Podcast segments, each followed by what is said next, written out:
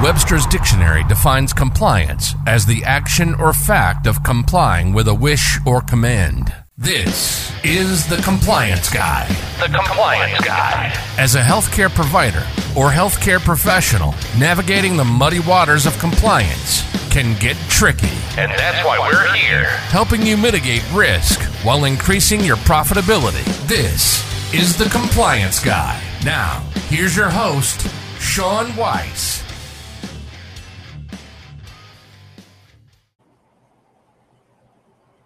All right, everybody, welcome to this live episode of The Compliance Guy.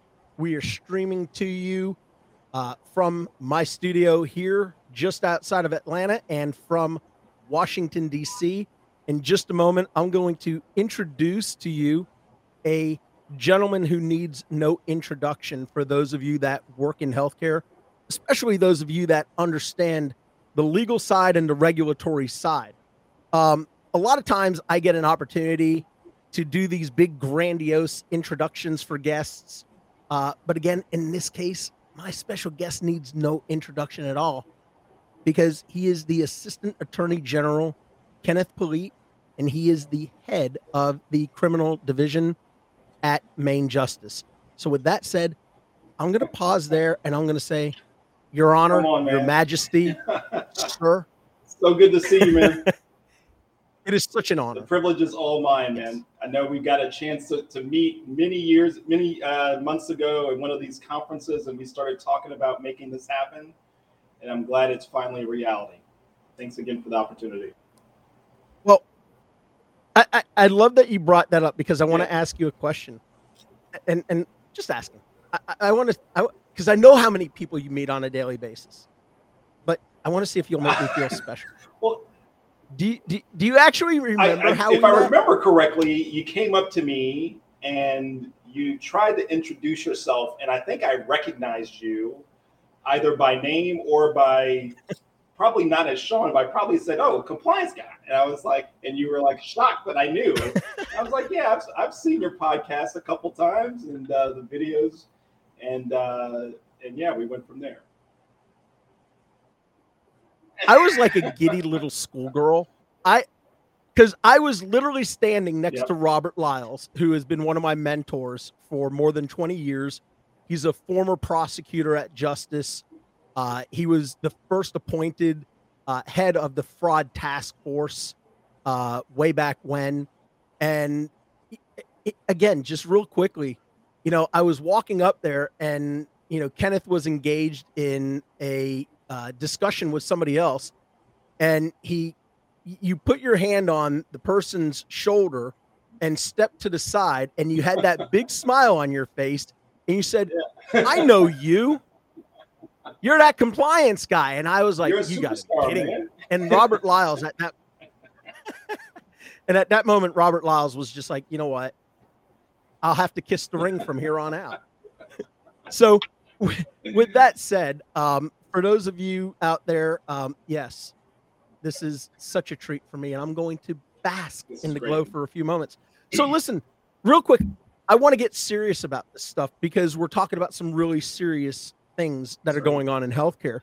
And before we get there, you know, I really want folks to understand your background as a compliance officer and really how that drives your decision-making on pursuing cases, on creating policy, and really on what your future focus is going to be. Yeah. So again, thank you so much, Sean, for the opportunity. As you know, I started my career. I've gone back and forth between a lot of different areas of practice as an attorney in the last 22 years.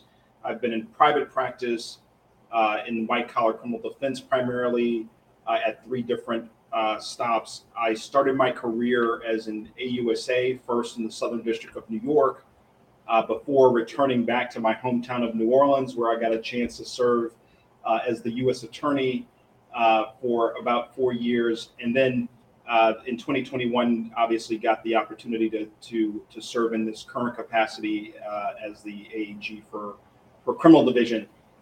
But to your point, when I left the role as U.S. Attorney in New Orleans, I had the opportunity to consider a lot of different platforms to continue my career. And I was fortunate to have the opportunity to serve as a chief compliance officer for Entergy Corporation, which is based in New Orleans. In fact, it is the only Fortune 500 company based in New Orleans. And as a result, it plays an outsized role in a lot of parts of philanthropy and business development in the city. I came to know many of the fantastic leaders there, including the general counsel there, Marcus Brown, who is a fantastic colleague and leader for our legal department.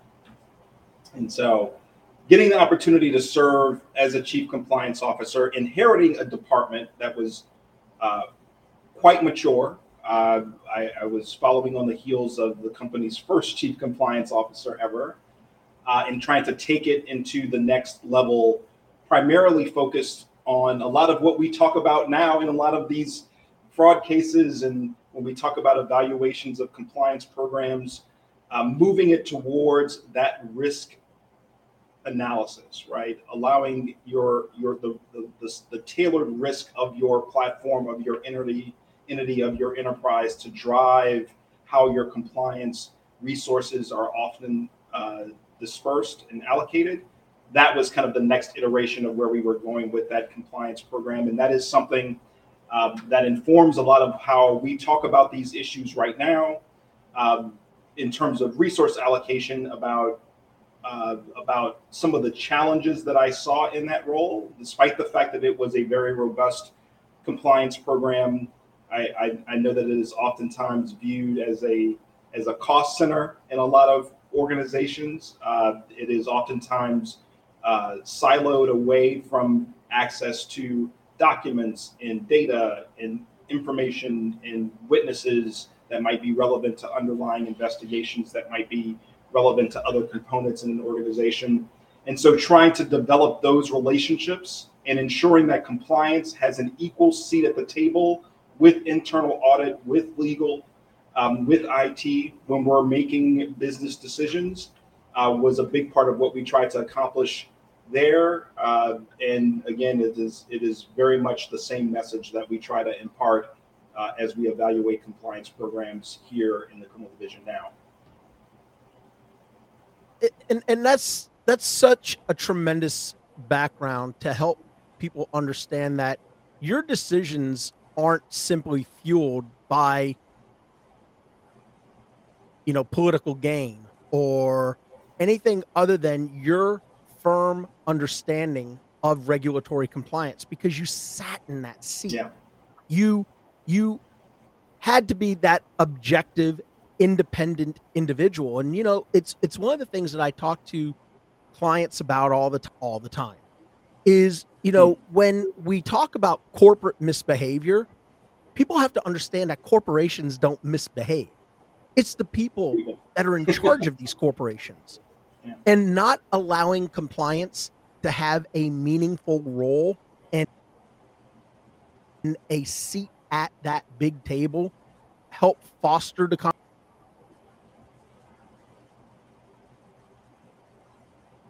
travesty. It's a grave mistake in my humble opinion.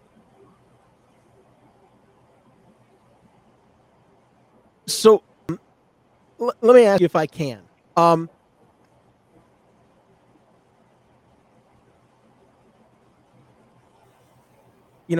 Why is it so important to the DOJ in your decision making, for going to trial or deferred prosecutorial agreements or settlement agreements? How do compliance programs, effective compliance programs, play into that decision making? So let me talk a little bit about that. But before we get there, I want to just step back and just talk about how compliance is critical to the underlying effort which we have, which is to deter criminality, to prevent crime in the very first place, has to be one of the primary efforts of our enforcement efforts. I've seen it firsthand how compliance and compliance professionals can actually engage and help prevent crime from occurring or help it become mitigated before it spills over into much more significant harm for corporations, for individuals, for our economy. I see that effort in terms of preventing crime as being absolutely critical to the way that we fight crime across the entire portfolio of work that we do. You've probably heard me talk about this before, Sean, whether we're talking about public corruption or we're talking about violent crime. We do a lot of efforts across this entire country and indeed across the globe to hold people accountable, to prosecute, investigate, and make sure people are serving significant jail time when they've gone astray.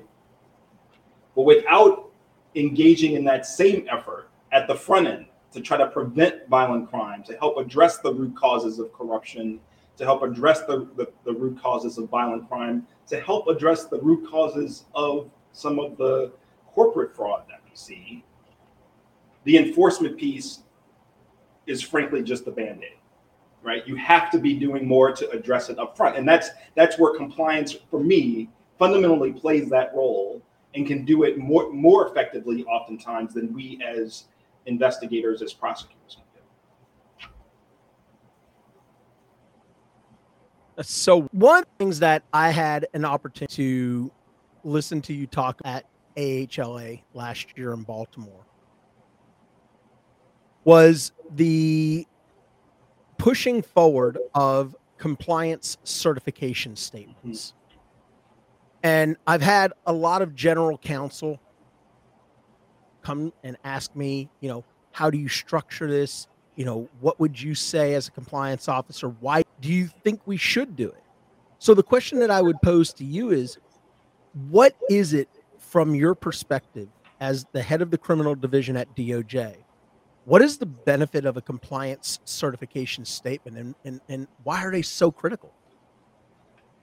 Yeah, so I mean, you know this, Sean, but in terms of our resolutions, we have required for some time at the end of a term of a resolution, say a guilty plea resolution, a deferred prosecution, even some of our non-prosecution agreements, we often have required the chief executive officer and sometimes even the chief financial officer to certify at the end of the term of that agreement that the compliance program is reasonably designed, it's implemented to detect criminality, and that it is functioning effectively at the end of that term. Makes a lot of sense. In my view, you have the chief executive officer, you have the chief financial officer. The person that they are missing in that equation is the person who not only supervises the exact function in their organization that they're certifying to. It's the chief compliance officer. And the reason why that has oftentimes not included a chief compliance officer certification is frankly because in a lot of organizations, that is not an entity that sits at the same level within an organization as the chief financial officer, certainly not at the same level as other components within the organization. And so there are punchlines sometimes. That's exactly right. And so my view was that this certification process, again, what the company has been certifying is that the compliance program is designed, implemented, and is running effectively. What it ensures before anyone signs on the dotted line about that certification, that the chief compliance officer has a say, has a voice about any concerns before that is signed off on. And if there are concerns, then that certification doesn't get made. It is ultimately a resource, a tool to ensure that chief compliance officer has equal footing and has a voice, a prominent voice in the organization, particularly at the time of resolving and finalizing a resolution. And look, I hear some of the concerns. Anytime we make changes in the way that we deal with things, there's always some concerns, some fears that are posed. I've got a lot of folks that are compliance professionals that are dear friends. Folks are concerned, am I going to end up in jail if this is not accurate? Is this something about trying to catch compliance officials? It is far from that. This is not kind of a gotcha kind of a situation where we're trying to get people to sign false information. This is about ensuring that the main individual who supervises that function, our important compliance functions, at the end of the day, has a critical voice at the table. And I point to the fact that if there was a situation where I was trying to be punitive towards compliance professionals, what I point out as Exhibit A is that very recently we hired Matt Galvin, who previously served as the chief compliance officer for Anheuser-Busch, a renowned voice in the compliance community in terms of data analytics, to help lead up and supervise some of our compliance review unit. And even more prominently, Exhibit B, Glenn Leon, who previously served as a chief compliance officer at Hewlett-Packard. He is now our fraud section chief. You know, these are folks who have served as prosecutors as well at times and have bring a very broad perspective to the table. But most importantly, these are people who have served in a compliance function and understand the challenges and, frankly, the opportunities that that compliance program position can bring to the work that we do here at the department. See, I love it. And it really gives a different feel. It gives a different dynamic to the criminal division when you have been in corporate that understand beyond the bureaucracy, beyond the politics, that actually have real world, roll up your sleeve, into trenches experience to be able to say, these are the areas that are systemically, you know, needing focus. And these are the ways that we Christians to be able to, you know, bring an end to that. It brings me to a question of this. And I know I have a lot of attorneys that listen to the show, but I also have a lot of non-attorneys. And we use words like proffer or reverse proffer. But let me ask you this. What are your thoughts on proffers, where an attorney comes in, they come in with the compliance officer of the organization, and you, Assistant Attorney General, are asking questions, trying to understand what transpired, what led to this issue? And the attorneys are the ones answering all the questions while the compliance individual sits there with their hands folded and smiling at the table. What are your thoughts about that? Well, my immediate thought in that situation, and I say this from a real world example, is I've got all the information that I need to know about how this organization is actually operating. I understand from that point forward whether that is a compliance function and a compliance officer that has an equal footing, a seat at the table, the voice that they need to be able to raise concerns, address concerns, mitigate risks. That example is one of these proffers. And for us, you know, by the time these cases, and I've got a tremendous team that deals with these types of corporate investigations, oftentimes we'll have counsel come in at the tail end of that, and they want to make a final pitch to me as the head of the criminal division about, you know, why the resolution should be lessened in some regard. And they'll bring, you know, the chief executive officer might be there, and maybe the chairman of the board might be there. And sometimes they bring other lawyers, both in-house and outside counsel, as well as in-house counsel. And sometimes the chief compliance officer there. In one of these situations, I literally turned to the chief compliance officer and asked a question about the program. And the general counsel answered.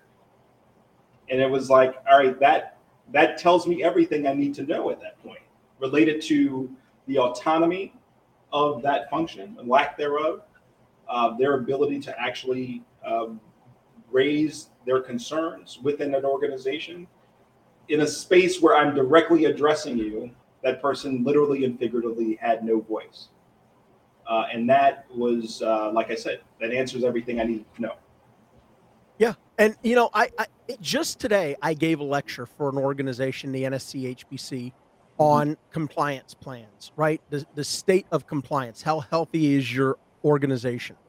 And one of the slides that I brought up talked about the compliance officer And I had on there that a compliance officer for an organization with an effective compliance plan where they have a demonstrated culture of compliance is often one of the most powerful people in the organization, not because they wield an iron fist and they have, you know, unlimited power.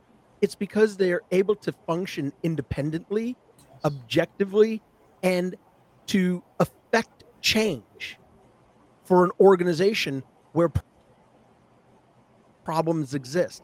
And I preach this. I've been preaching this for more than 20 years, and I still have people that say to me, it's compliant, Sean. What are the odds that we're really going to get caught? Right. Now, I've had people say caught to me, and I kind of laugh, and I say, good luck. It's a a daunting task, but I think what also attracted me to that role is the same thing that attracts me, you know, back to the department, and it's attracted me in other parts of my career, the ability to help build culture and affect change in culture is something that goes beyond the bodies that are allocated to compliance. Of course, if you think about it in terms of how can 8 people or 10 people or 20 people be responsible for policing, quote unquote, tens of thousands of employees, you can't. But you can build a culture of compliance that then empowers people to raise their hands, to raise their voices where they see things going astray, to help us reduce or oftentimes eliminate that wrongdoing before it gets out of hand. That is such a power, like you said, such a powerful role that compliance can play that, frankly, nobody else in an organization can play. And you know, to put an exclamation on this part of our conversation, you know, it doesn't matter how big or how small your organization is. You have to maintain compliance. Yes. Yeah. I don't care if you're a physician practice of one delivery health system with 5,000 providers. Compliance has to be absolute. And there's no substitute for compliance. Is that a fair way to end that segment? You're spot on with that. Spot on. So thinking about the fact that the end of the public health emergency is finally coming to an end, right? Right. And with that, there's a lot of questions. That's right. But, you know, there's obviously a lot of questions, you know, on the part of so many healthcare professionals for compliance, for documentation of services. Touch on some of the big ones, including telehealth and corporate compliance after the PHE. So if it's over, enforcement efforts and some of the recent proposed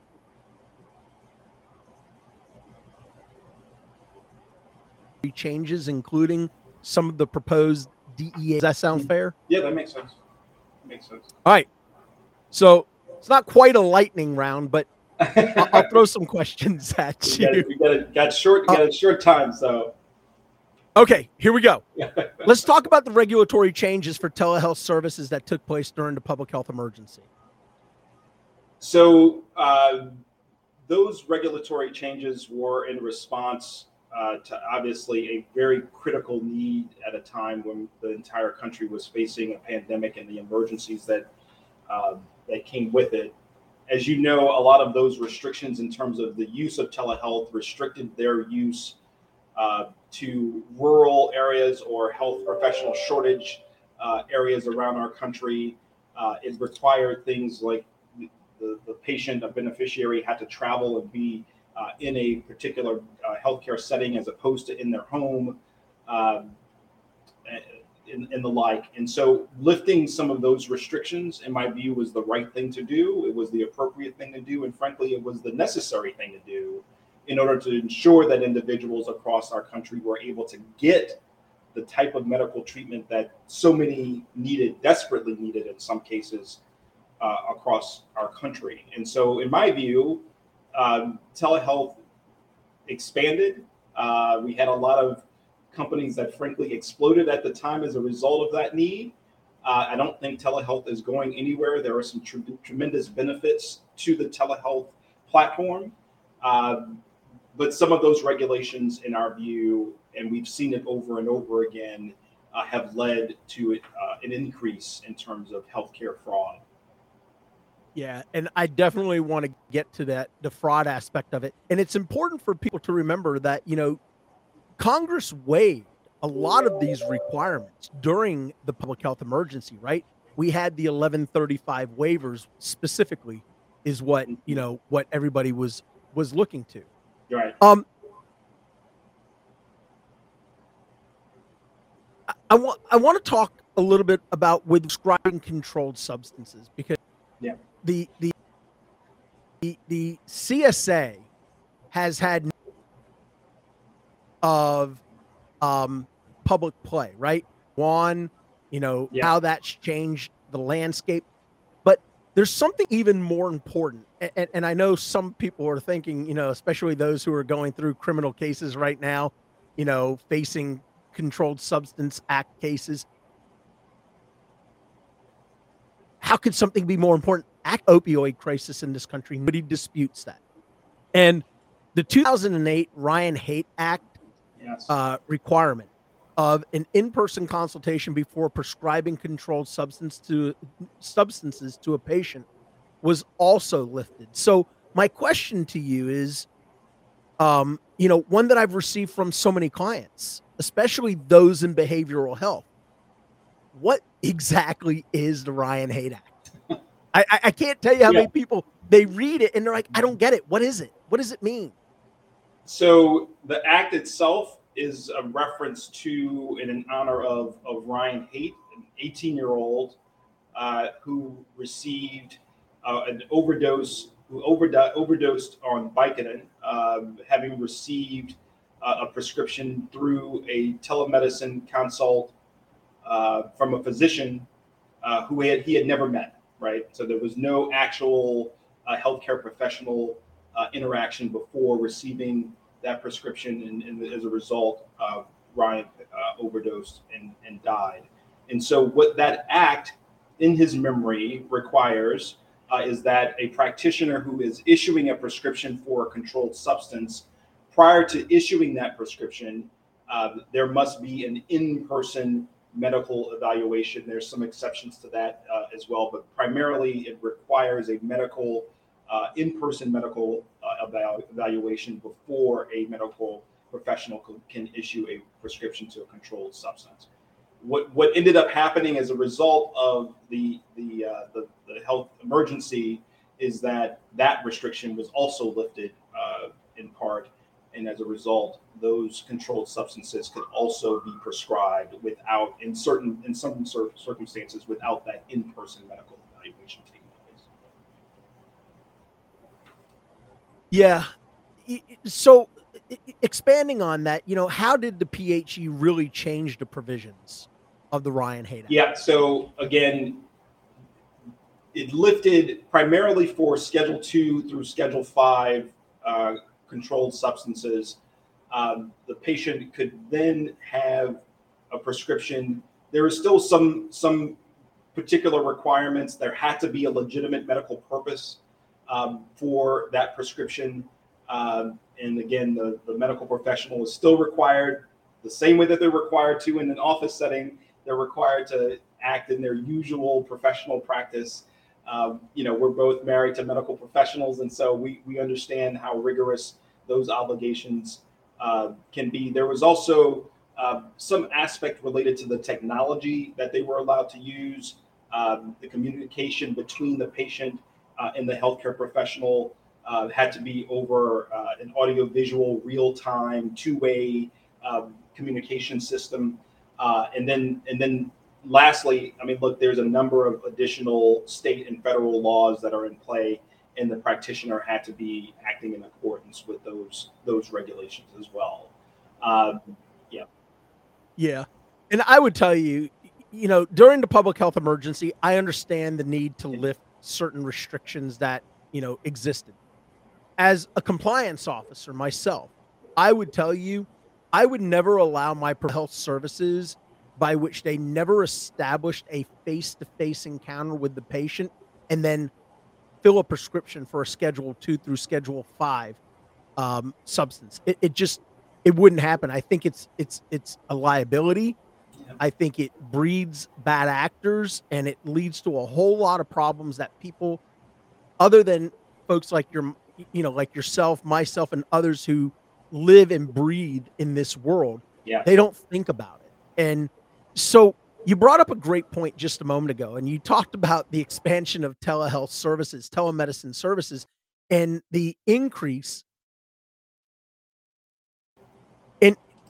in fraudulent activity. Can we talk a little bit .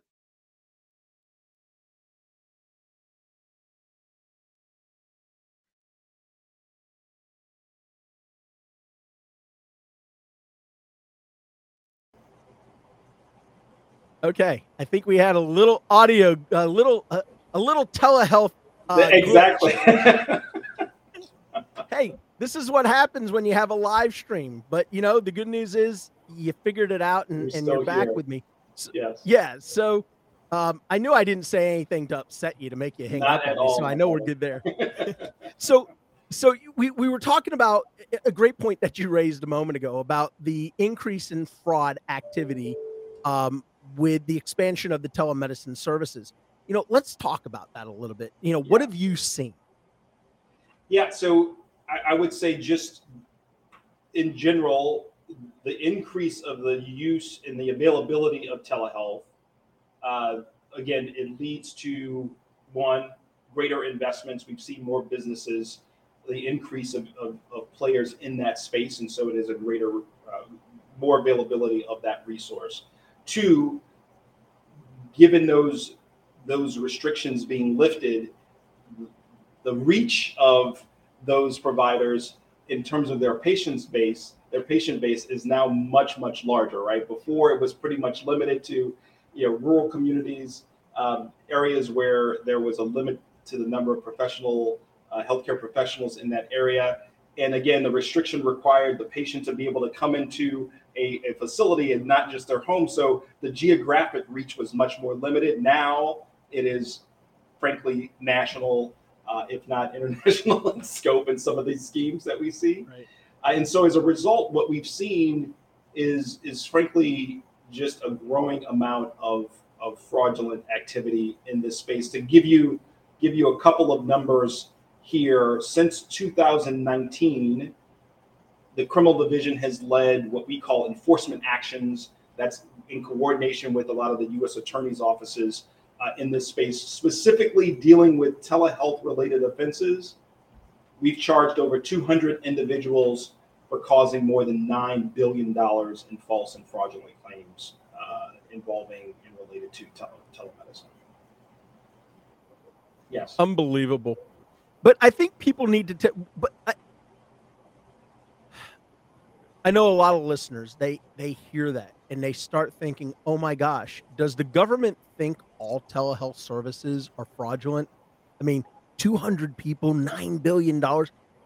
Listen, those 200 people are a microscopic component of the healthcare center.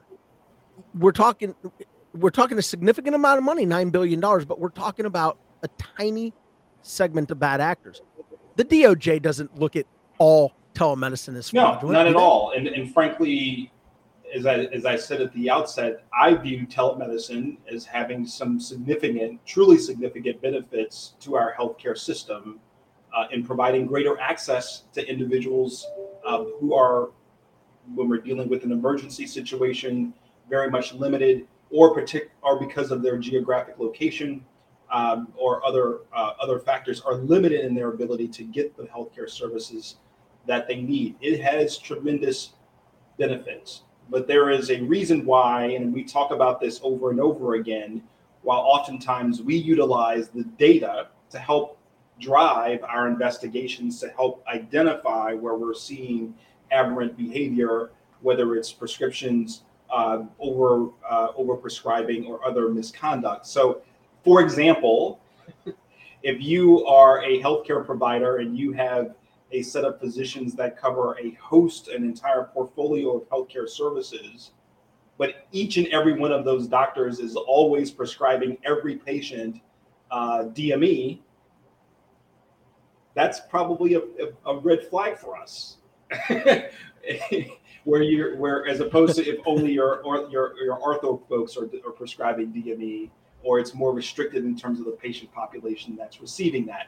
That type of data, we're utilizing that in all of our investigations, but frankly, in our healthcare investigations, it is front and center.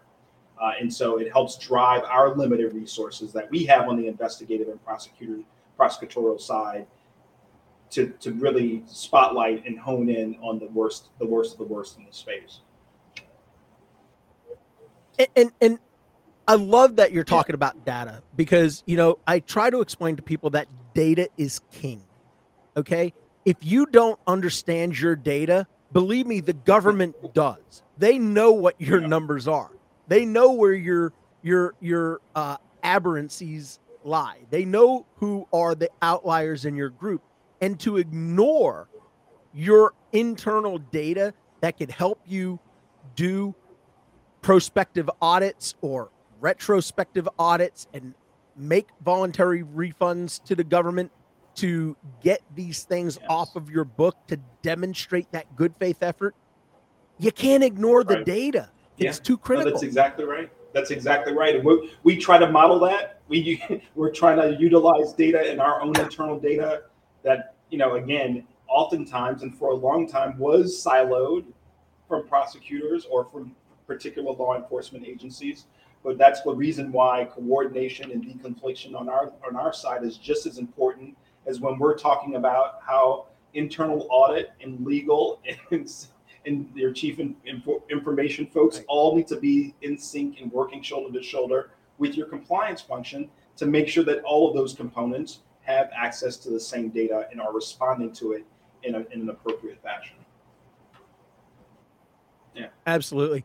You know, I'd love to talk about some of the schemes and why they involve such significant losses to Medicare. But I think if you could give me a quick answer to that. Yeah, I mean, look, when I referenced that situation involving every patient receiving DME, I'm not making that up. That's the kind of thing that we see. I know. You know, you have call centers that are based sometimes in the United States, sometimes abroad. None of them staffed by healthcare professionals that are literally just blanketing calls across a list of individuals, asking them if they're interested in receiving a new brace.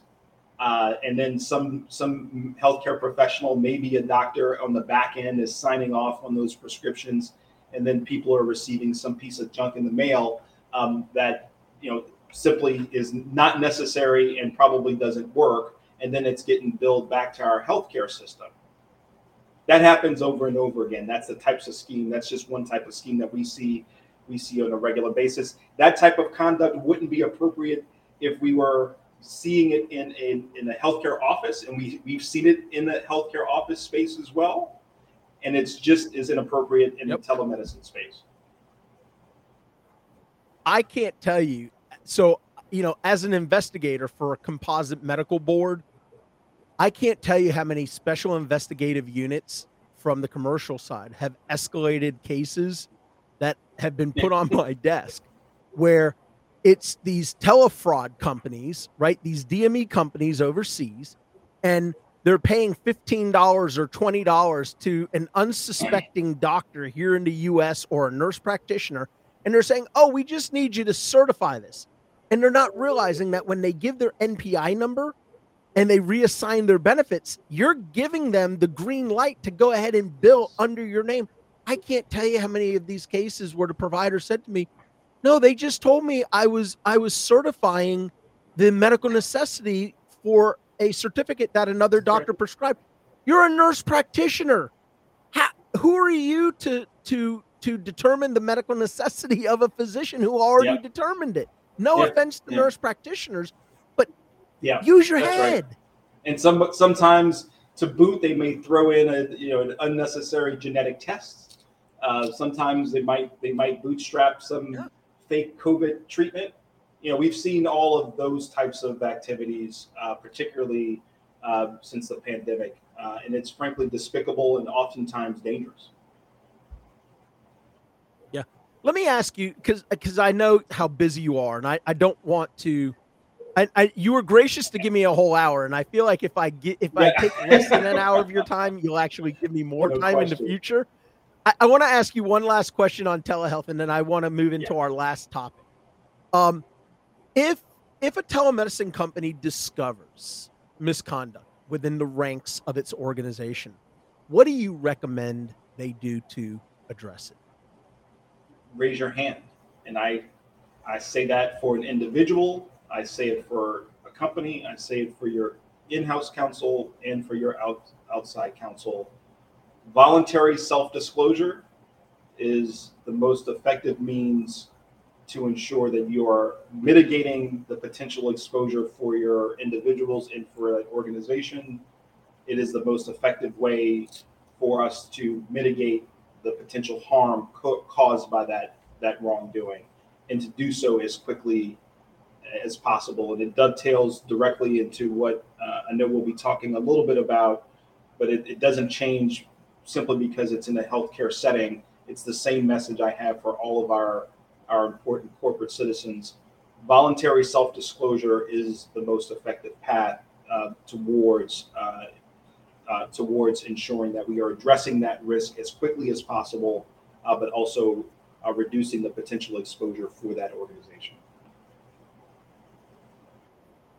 Yeah, and I know you announced the revisions to the Criminal Division's Corporate Enforcement Policy, right? And I tell people all the time, one of my favorite documents that I read, and they look at me like I have all kinds of problems. I tell them, the Criminal Division Evaluation of Corporate Compliance Programs, that 20-page document, believe it or not, it's actually one of my favorite documents to read, because to me, that's a prosecutor's playbook. Yeah. I mean, look, I think we could find some better things for you to read, Sean, but it certainly can help put you to sleep at night sometimes. But no, I have definitely read it over and over again, both in this role and before, and I agree with you. It is a significant set of documents that we publish in this space, with the objective of really just providing as much transparency to the public, to other prosecutors, and to the defense bar about how we go about evaluating these compliance programs, how we go about making our decisions in this corporate enforcement landscape.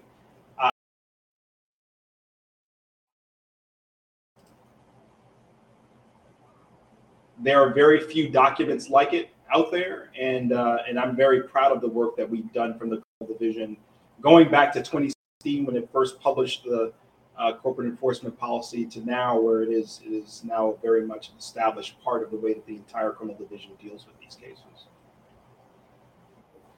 Yeah.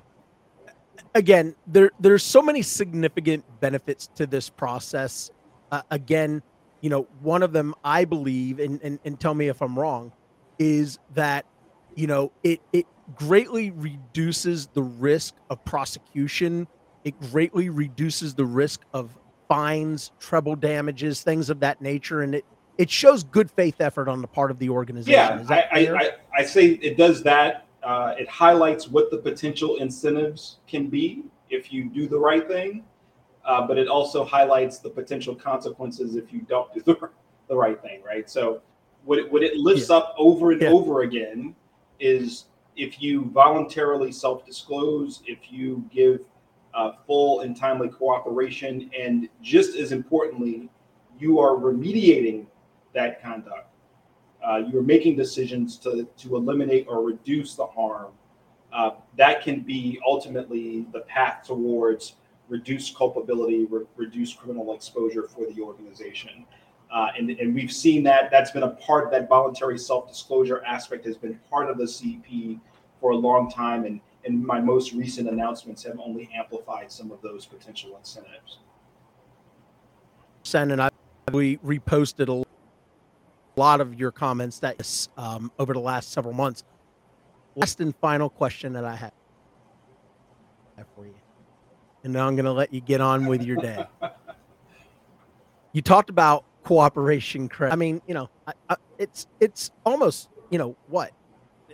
Late in the day. So let me ask you this question.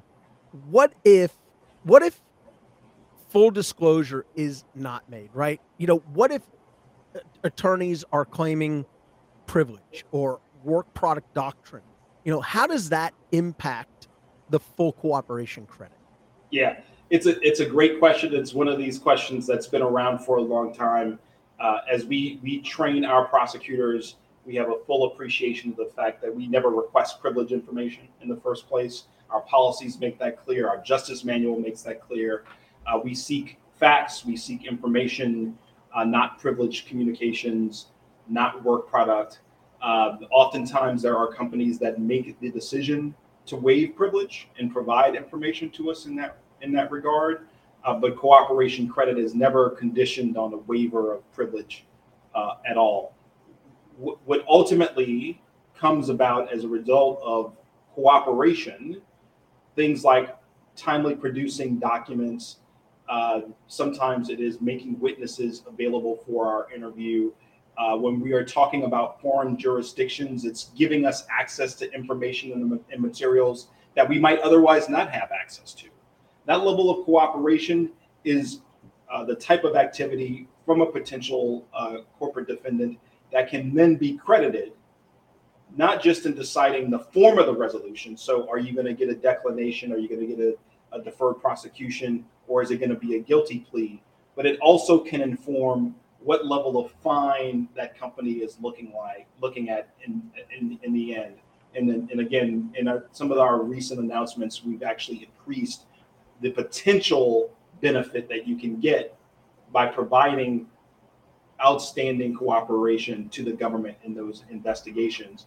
But what I will say, and I made this point very recently, every corporate defendant starts at zero credit, right? There is no default score. You should not walk in expecting that you're going to get a certain amount of discount. You start at zero, and the expectation is that corporate defendant is then working its way towards that benefit by actually engaging in meaningful cooperation with our investigation.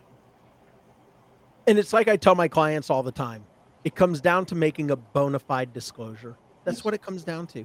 Yeah. Transparency, produce the witnesses, produce the information.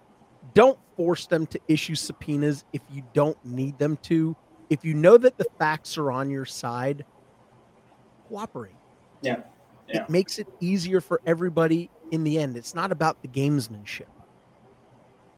I appreciate you delivering that message. And it is one that, again, over and over again, what we see from these types of investigations is that cooperation ultimately feeds into our ultimate goal, which is individual accountability, right? We want to make sure that the wrongdoers, because as we were talking about before, corporations don't act, people act, right? We want to make sure the individuals within that entity are held accountable for their actions. And that level of cooperation from the organization can ultimately pay real dividends in terms of achieving that ultimate goal. Such an awesome interview. It took us a little while to get this thing coordinated, to get it on the books. Yes, I'm actually giving you back 12 minutes of your day. Man. So I hope...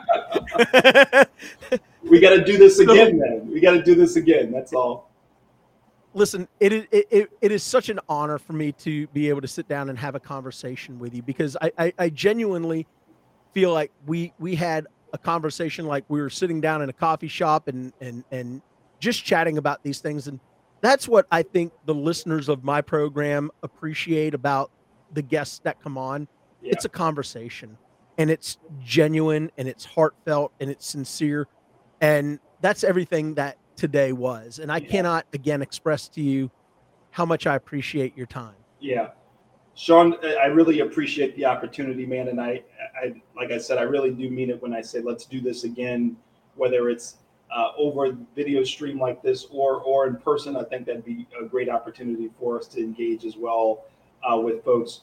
But if I could take a point of privilege here, I just want to give a shout out to my folks, my old compliance team, which is now headed by a fantastic leader, Wendy Hickok Robinson, one of the best lawyers that I worked with there at Entergy, and she's been doing a fantastic job heading up Entergy's compliance program. And she is supported by some folks who are doing the day-to-day work there in that compliance department, who are fantastic servants and dedicated employees of that company.